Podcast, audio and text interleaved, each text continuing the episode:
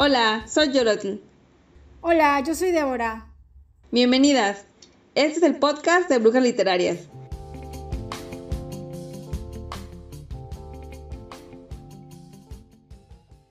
Hola Débora, ¿cómo estás? Hola Yolot, pues muy bien, contenta de estar nuevamente aquí contigo.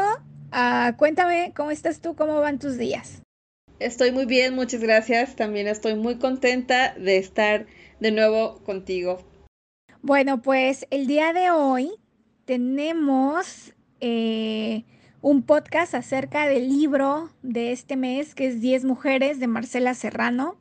Y eh, decidimos leer este libro porque implementamos una dinámica para nuestra cartelera del segundo semestre del 2021 que, bueno, pues incluye a la participación de todas las brujitas. Cuéntanos, Yolot, ¿cómo ha sido la participación de las brujas en esta segunda cartelera del año? Pues estamos muy contentas porque participaron algunas brujitas diciéndonos cuáles son sus intereses literarios. Y bueno, el resultado es que justo ahora estamos leyendo en Brujas Literarias en este agosto, ya estamos en agosto de hora 2021, a 10 mujeres de Marcela Serrano. Y bueno, esta lectura la recomienda Glenda, nuestra compañera de Guatemala. Bueno, Yolot, pues para empezar, ¿qué te parece si hablamos un poquito de quién es Marcela Serrano? Sí, me late. Pues bueno, Marcela Serrano nació en Santiago de Chile. Ella es licenciada en grabado en la Universidad Católica entre 1976 y 1983 Trabajó en diversos ámbitos de artes visuales, especialmente en la instalación de acciones artísticas, entre ellos el body art. También fíjate que entre sus novelas que han sido publicadas con gran éxito en Latinoamérica y en Europa, han sido llevadas al cine y se han traducido a varios idiomas, Destacan Nosotras que te queremos tanto de 1991, galardonada en el año 1994 con el premio Sor Juana Inés de la Cruz, distinción concedida a la mejor novela hispanoamericana escrita por mujeres. Eh, también está Para que no me olvides de 1993, que obtuvo en 1994 el Premio Municipal de Literatura en Santiago de Chile. Y bueno, pues 10 mujeres es del año 2010, que son 10 historias de 10 mujeres, eh, podríamos decir que diferentes y alejadas cada una entre sí, pero hay elementos que seguramente eh, vieron los mismos y los recuerdan de diferente manera, porque todas vivieron en contextos muy diferentes. Sí, vemos que hay las mujeres que nos muestra Marcela Serrano, pues van desde edades. Recuerdo que una de ellas tiene 19 años y si mal no recuerdo, la que es mayor hasta, los, hasta los 75 años. Entonces, bueno, es un amplio grupo etario y bueno, nos permite ver como esto, ¿no? Como estas variantes que hay y eh, bueno, quiero decirte que a mí de las cosas que me gustaron de esta obra hace estos recorridos además a lo largo de Chile, ¿no? Y nos muestra además los diferentes eh, ecosistemas también y las diferentes ciudades. Eso me parece algo muy rico que tiene como el contexto, ¿no? los contextos, porque son distintos y lo, lo, vemos en las historias de cada una de las mujeres. Aunque estamos hablando de un Chile, por ejemplo, si hablamos en el Chile de la etapa de la dictadura, cada una lo vive de distinta forma. Entonces, eso es también lo que nos muestra Marcela con estas 10 mujeres. Sí, en efecto. Ah, bueno, yo lo ¿Cuáles fueron tus historias favoritas? ¿Una, dos o tres? ¿O cuáles? ¿Cuántas y cuáles? Ay, pues es que de historias favoritas me costó mucho trabajo poder definir eh, favoritas, favoritas así eh, totalitarias. Mm, Francisca me gustó bastante porque, bueno, ya vamos a comentar más adelante, pero solo quiero decir que me parece que tiene elementos como más de una historia un poco más completa. Además, yo esperaba que las historias nos mostraran cosas como la que nos mostró en, en, Francisca. Em, Luisa me gustó mucho porque además me impactó muchísimo también como esta, esta vida, estas vidas que, reflejan la historia de Luisa. Eh, Mané me gustó también por, mm, porque lo relacioné con un, con un libro que leí que se llama Las Gratitudes, de una francesa que se llama Delphine de Vigan, que además no sé si lo pronuncio bien. Y yo creo que también Laila. Entonces, mm, creo que rescataría esas, es, pero no tanto como por la por el personaje en sí, sino más bien por la historia que nos, que nos dejan ver de, de sus vidas. Y platícanos tú cuáles fueron las que tú llamarías favoritas. Ok, las favoritas. Eh, Mané, Mané me gustó eh, bastante. Simona, por supuesto. Bueno, en el orden del libro serían Mané, Simona, Laila y Luisa. En ese, en ese orden. Pero mira, vamos a hablar un poquito de cada una de nuestras favoritas. ¿Qué te parece? Así que si quieres, empezamos por el orden en el que empezamos, eh, un poquito de Francisca. Sí, me late. Pues de Francisca, ya que ya me estaba adelantando un poco, eh, me gusta el, eh, Francisca por em, los cambios que hay en su vida, por cómo nos va relatando desde su origen, desde, su, desde es más, desde que ella está embarazada, su madre está embarazada de ella, y la importancia que tiene además los personajes femeninos en la vida de Francisca. Eso me pareció bastante resaltable y cómo también eh, influye en Francisca, porque además quiero decir que Francisca está en una edad relativamente pues joven, o sea, tiene 40 años y, y ha pasado por muchas cosas. Y dentro de estas es pues que su mamá, o sea, la figura de su mamá y la enfermedad no sé si, no sé si tú consideras que, es como una enfermedad, porque además no, no lo deja, bueno, para mí no fue como tan claro qué fue lo que sucedió, porque tampoco como que Francisca lo menciona, pero podemos interpretar como que la mujer perdió la cordura de alguna forma, si es, si es que se le puede llamar a eso, em, y entonces pues abandonó, la mamá de Francisca abandonó todo, ser madre, ser esposa, ser todo. Me parece que fue ser humano en una situación, no sé si de libertad o de, no sé, no sé cómo llamarlo, pero esa, como ese elemento me parece importante por cómo repercutió en la vida de Francisca. No sé qué opinas tú. Fíjate que lo retomo desde donde tú dices, ¿no? Eh, ¿Cómo es que la mamá de Francisca de un día a otro deja todo en un acto de que de, libertad, de desesperación, de hastío, de inercia. Entonces, eh, eso le ha afectado muchísimo a Francisca, según lo que ella va exponiendo.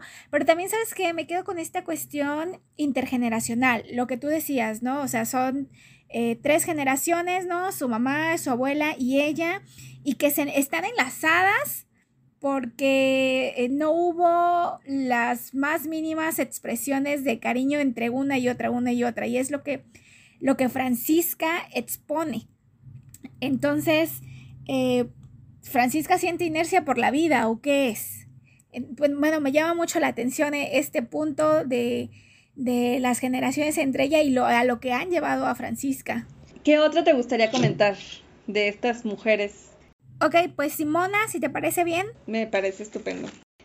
Bueno, pues Simona es una mujer que eh, tiene 62 años, es socióloga por la Universidad Católica de Chile, se define como izquierdista, como política, como feminista, por supuesto de una clase acomodada en, en aquella época en su país. Y fíjate que hay, hay un detalle acá que me encantó porque cuando iba yo leyendo a la historia de Simona, hay una parte en donde dice que ella fue de las feministas en su país, de las primeras que empezaron a estudiar teoría de género.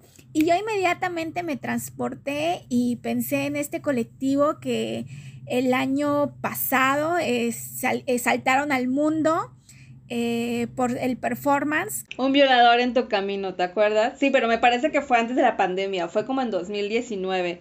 Sí, porque era cuando, ajá, cuando fueron todas las protestas ahí en Chile. Ajá, el colectivo de las tesis, con este performance que se llama Un violador en tu camino. Entonces, al leer la historia eh, un tanto política, bueno, bastante política de Simona, de cómo es que se describe como feminista y muy política, de inmediato me recordé a este colectivo. Ah, bueno, Simona, ¿qué más? Bueno, cuéntame tú, ¿qué te gustó de la historia de Simona? Mira, a mí lo que me gustó de Simona, porque yo hice mis notas y la describí con dos palabras, o sea, como mujer emancipada. Me parece que esta representación que hace Marcela Serrano de Simona es importante por, por, o sea, por los elementos que acabas de decir, pero en particular en su vida personal, porque bien dicen las, las compas feministas, lo personal es político, en el sentido de, de cuando ella abandona al marido. O sea, eh, cómo va elaborando. Bueno, de hecho, quiero también comentarte que a mí llegó un momento en el que me, me desesperó muchísimo cómo ponían al centro el tema del amor. Recuerdo que una de, de, las mujeres ponía eso, me parece que fue Mané, si mal no recuerdo, o, o Juana, no recuerdo, pero una les dijo, es como, a ver, están en el, centro de sus vidas está como el amor, o sea, como esto del, del marido. Bueno, eso solo quería ponerlo en la mesa, pero también quiero llevarlo justo este tema a, Simona, porque como esta decisión que toma Simona del decir, yo ya no puedo estar con una pareja en estas condiciones, es, me voy. Llegó hasta aquí el momento y no puedo más. Porque además, ¿cómo, cómo, no, cómo nos relata de que este varón se pone frente al, tele, frente al televisor y ve fútbol, o sea, todo lo que hay alrededor, o sea, no hay otra realidad.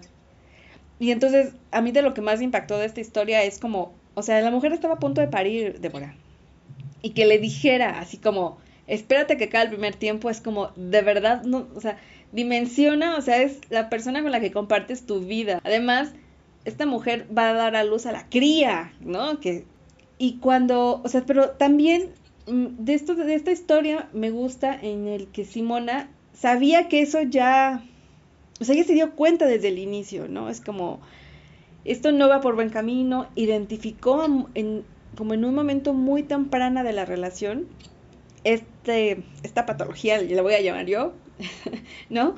Entonces, pero bueno, las circunstancias no las relata Simona de pero bueno, yo sí quería como rescatar esto porque a mí me impactó muchísimo y a la vez celebré la decisión de Simona. No sé qué, qué piensas tú y qué, qué quieres comentarnos más de Simona. Claro, también yo creo que nos gustó tanto por la decisión que toma. O sea, el haberlo identificado y que en algún momento llegó esa decisión. Y ella misma lo menciona en algún momento, que finalmente existe ese desapego, ¿no? Hacia las personas, hacia las cosas. Y hay una cita que me encanta, que te la voy a decir. Dice, la soledad nunca es radical, se vuelve relativa porque las presencias que me acompañan son de una solidez asombrosa. Refiriéndose, por supuesto, a, a sus hijas y no lamentándose el hecho de que no estuviera pues al lado de su segundo marido. Y bueno, otra de las citas que me gustó igual de, esta historia de Simona es, ¿alguien cree que una se libra de la educación que recibió? Una no se libra, se revela. Precisamente en un apartado, bueno, pues donde está describiendo eh, de qué tipo era su familia, qué hacían, cómo se comportaban, cómo se veía ella y cómo veía a sus amigas de juventud. Eh, que, que, no se habían separado, que no habían dejado al marido y seguían en esta alta sociedad, asistiendo a eventos, simulando cosas que pues ya no eran ni habían, pero que ella pues tomó una decisión de dejar todo eso y se fue a vivir a otro lado, a la playa, en efecto. Sí, sabes que ahorita que dices eso, quiero resaltar la importancia de las hijas, o sea, como personajes en la historia de Simona es como planeaban irse de vacaciones y cómo hacer cosas juntas, cómo compartir espacio, cómo crear esta mini em, comuna, bueno, no vivían juntas propiamente, pero me parece que cuando estaban las tres juntas, eso hacían, esa forma de comuna entre las tres. Las hijas iban sin el marido, sin, no, nunca dice que tuvieran hijas, o no lo recuerdo al menos, pero sí era como importante este este espacio, tiempo compartido, me pareció un elemento muy valioso de, esta historia. Sí, fíjate que ahí complemento, ¿no? Lo que decíamos eh, de la historia anterior de Francisca, de lo intergeneracional. Sí menciona a nietos, porque en algún momento ella dice que le gusta pasar mucho tiempo con sus nietos o nietas, eso sí no recuerdo si eran eh, niños o niñas, niñes. Eh, pero sí, y ahí vemos otra vez la cuestión intergeneracional, ¿no? Tres generaciones que se reúnen en, en, un entorno, pero bajo diferente contexto, ¿no? Sí, sí, sí, sí, esta historia eh, creo que da para hablar mucho más de, Simona. Eh, ¿Te parece? Mm, no sé si quieres comentar algo más o quieres que pasemos a, la siguiente historia. No, vamos a hablar de mejor de Laila. ¿Qué te parece? Laila también. Laila, yo no recordaba de pronto el nombre de, de, este, de esta personaje, pero sí como de su historia. Entonces, me encantaría que, nos comentaras tú sobre Laila, por favor. Sí, mira, a ver, para empezar, eh, quiero iniciar comentándoles que después de que Simona acaba su historia, eh, la siguiente es Laila y increpa a Simona, de, mencionándole, ¿no? Tú te quejas del ritmo de vida que tienes, vives en una playa, aparentemente pues vives bien, tienes sí uno que otro conflicto, pero realmente, o sea, no entiende cómo es que eso le representa un conflicto mayor o un problema mayor que, que pues la tenga sentada ahí con otras 10 mujeres que pues están compartiendo, o sea, parte de sus problemas, parte de sus vidas que atraviesan eh, serios problemas y por eso recurren a una persona como Natasha que pues es su terapeuta.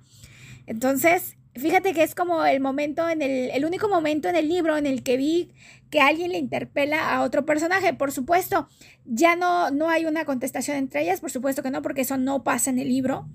Pero este, me parece bien interesante, ¿no? El hecho de que la haya increpado. Y bueno, pues Laila, la historia está bien interesante porque pues eh, su familia son migrantes. Eh, menciona que eh, vivieron en, vienen de de Palestina que vivieron en la franja de Gaza y bueno, pues les, les tocó ver el conflicto entre Israel y Palestina y cómo de un momento pues se volvieron en, en vez de habitantes se volvieron en refugiados y cómo es que pues poco a poco tuvieron que irse a otros países como Líbano y pues ella y su familia llegaron a Chile, pero pues narra un poquito de toda esta, esta travesía que, que sufrió su familia. Sí, sí, sí, concuerdo completamente contigo. Lo que quiero también como rescatar esta historia y en general del libro y lo que hace Marcela es que nos habla de estas migraciones, de cuán importantes son para la, en la población, como es en esta constitución de la población chilena. Me parece bastante interesante porque algo que la verdad es que a mí, me gusta, me gustó como saber eso, de que no es como, como homogénea como esta idea, o sea, es la constante en varias historias y otra que ya sea que hayan ellas migrado, como en el caso de Laila, o que en algún momento salieron del país. Tienen más posibilidades económicas, ¿por qué? Porque están en, otra condición social y han salido, ¿no? Unas han ido a Nueva York, otras han ido a Venezuela, es decir, eh, bueno, eh, otras me parece que fueron a París, o sea, en España, es decir, hay como este movimiento que, que nos muestra esta Marcela. Y sobre eh, esta historia en particular, yo hice una cita que quiero compartirles. Quiero también comentar que Laila, pues es periodista. Y entonces, pero es este periodismo de investigación, de este periodismo crítico, de este periodismo que observa, que, critica, que increpta también. Bueno, desde esta, desde el inicio, ¿no? Cuando empieza la personalidad de Laila, pues es una personalidad muy fuerte. Porque bueno, en, su misma historia nos va relatando por todas las vicisitudes que ha, que ha tenido que, pues, que atravesar y bueno, eso también forjó el carácter de, de, este, de este personaje y bueno, y nos relata una de las cosas que, que es este problema del alcoholismo que tiene. Pero bueno, también en la misma historia nos va diciendo, o sea, no a manera de justificación, no sé, a, a mí de pronto me sonaba así, no sé a ti, pero nos va diciendo como por qué llegó a esto, ¿no? Y bueno, ya, para no irme más, eh, extenderme más con esto, quiero compartir la cita, porque pues habla de, mm, de cómo ha sido también su proceso de recuperarse a sí misma a partir de pues todas las cosas que ha vivido.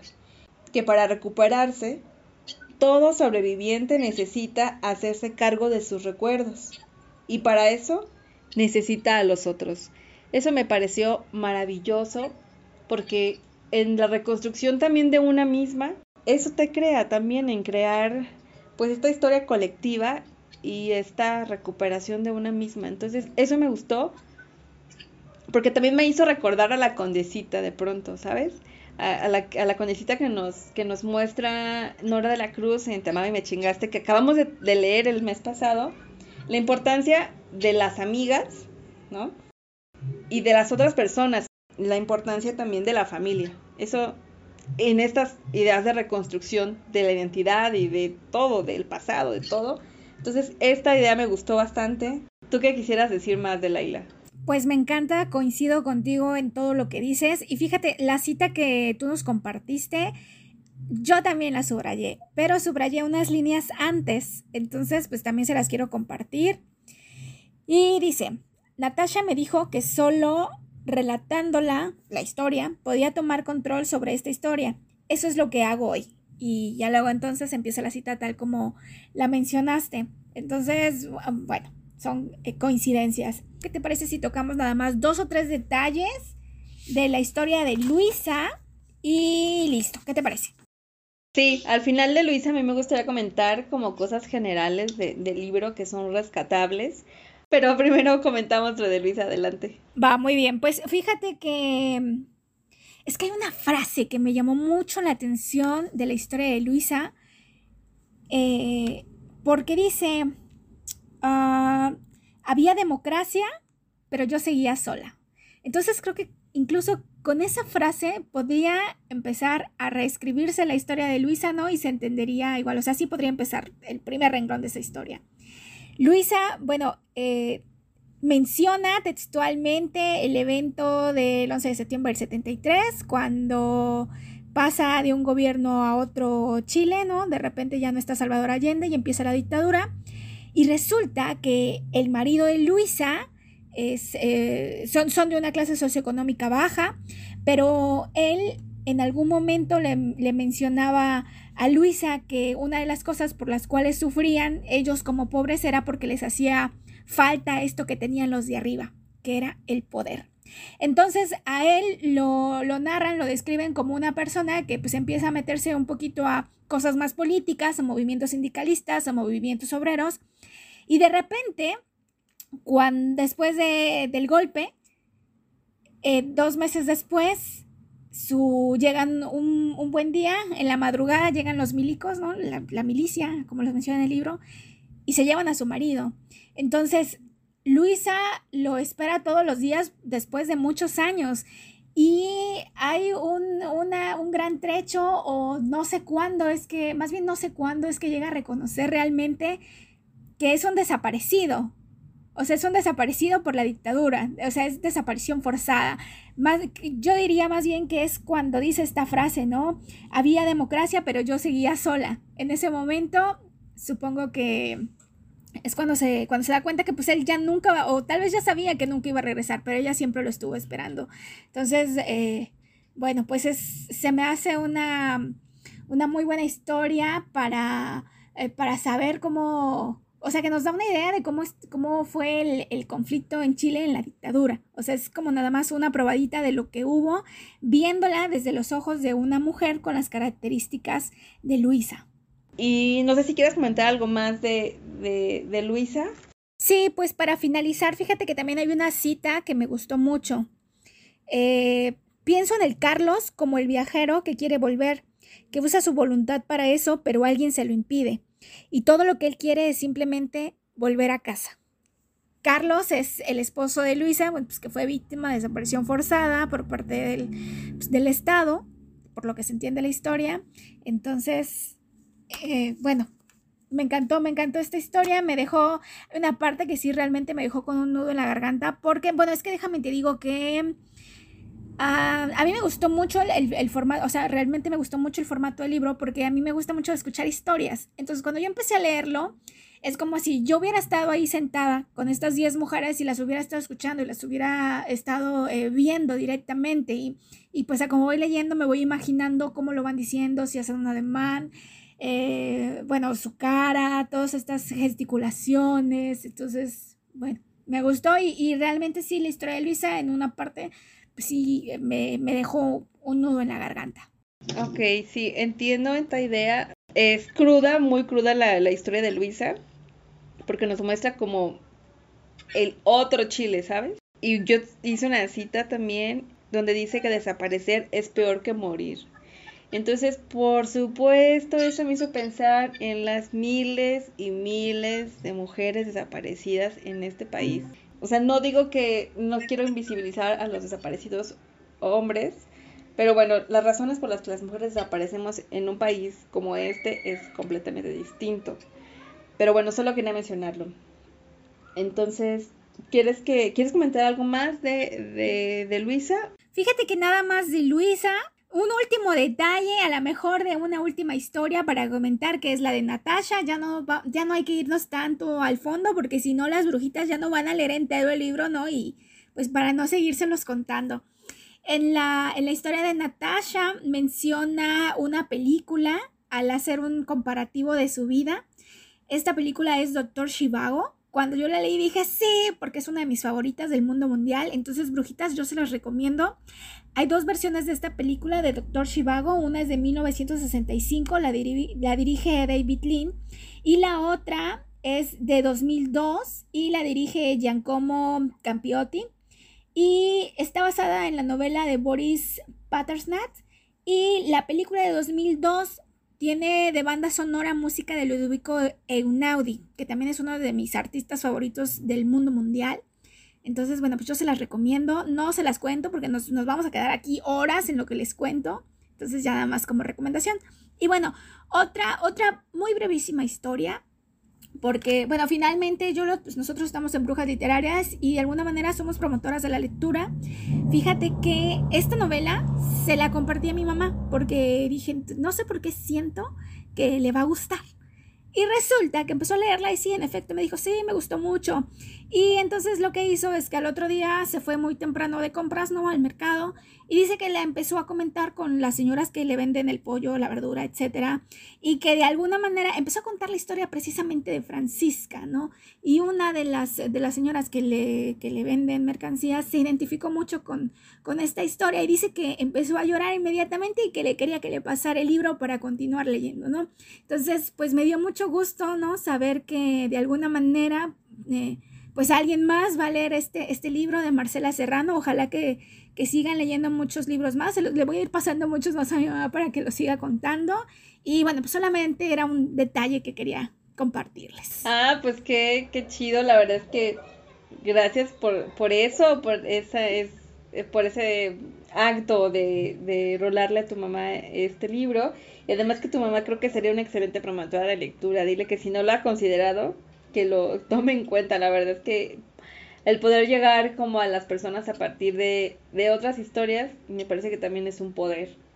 A mí me gustaría decir dos cosas que me parecen rescatables de este de esta obra y es una es como Marcela me parece, bueno, a mí como lectora me da la impresión que ella le interesa normalizar el tema de la terapia.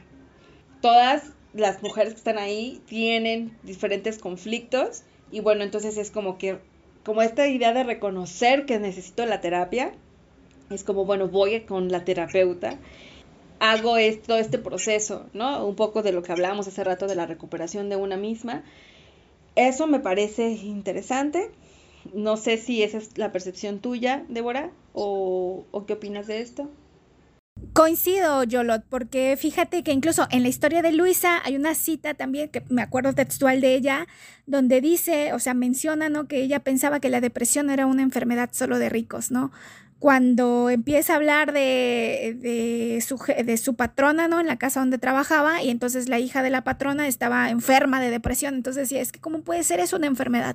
Es una enfermedad de ricos, porque no la entiendo.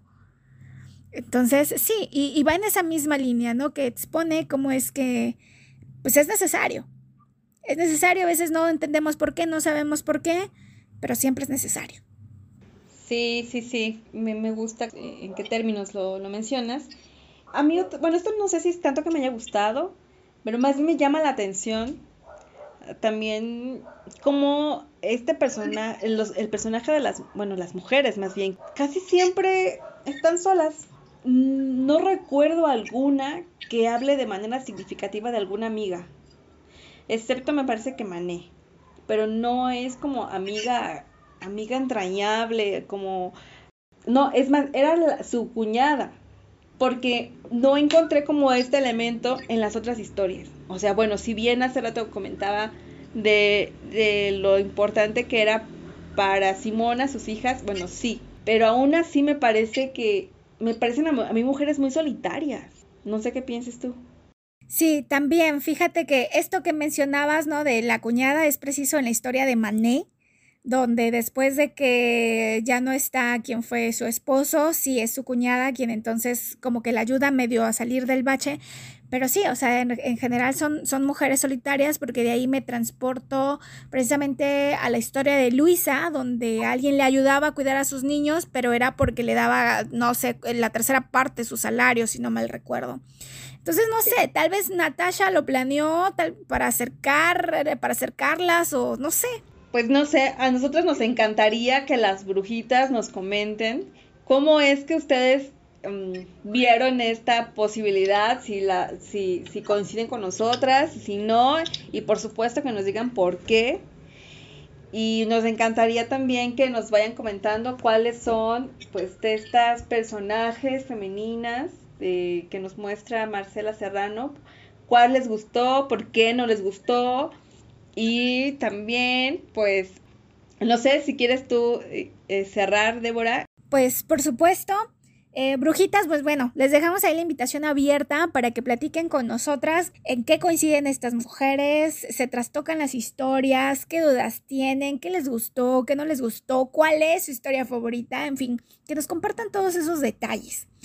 Y pues bueno, pues seguir leyendo en conjunto.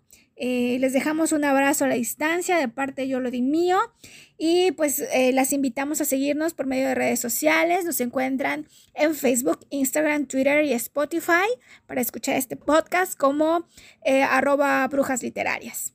Pues muchas gracias por la escucha y por el acompañamiento y nos vemos, bueno, nos escuchamos y nos vemos muy pronto. Chao. Chao.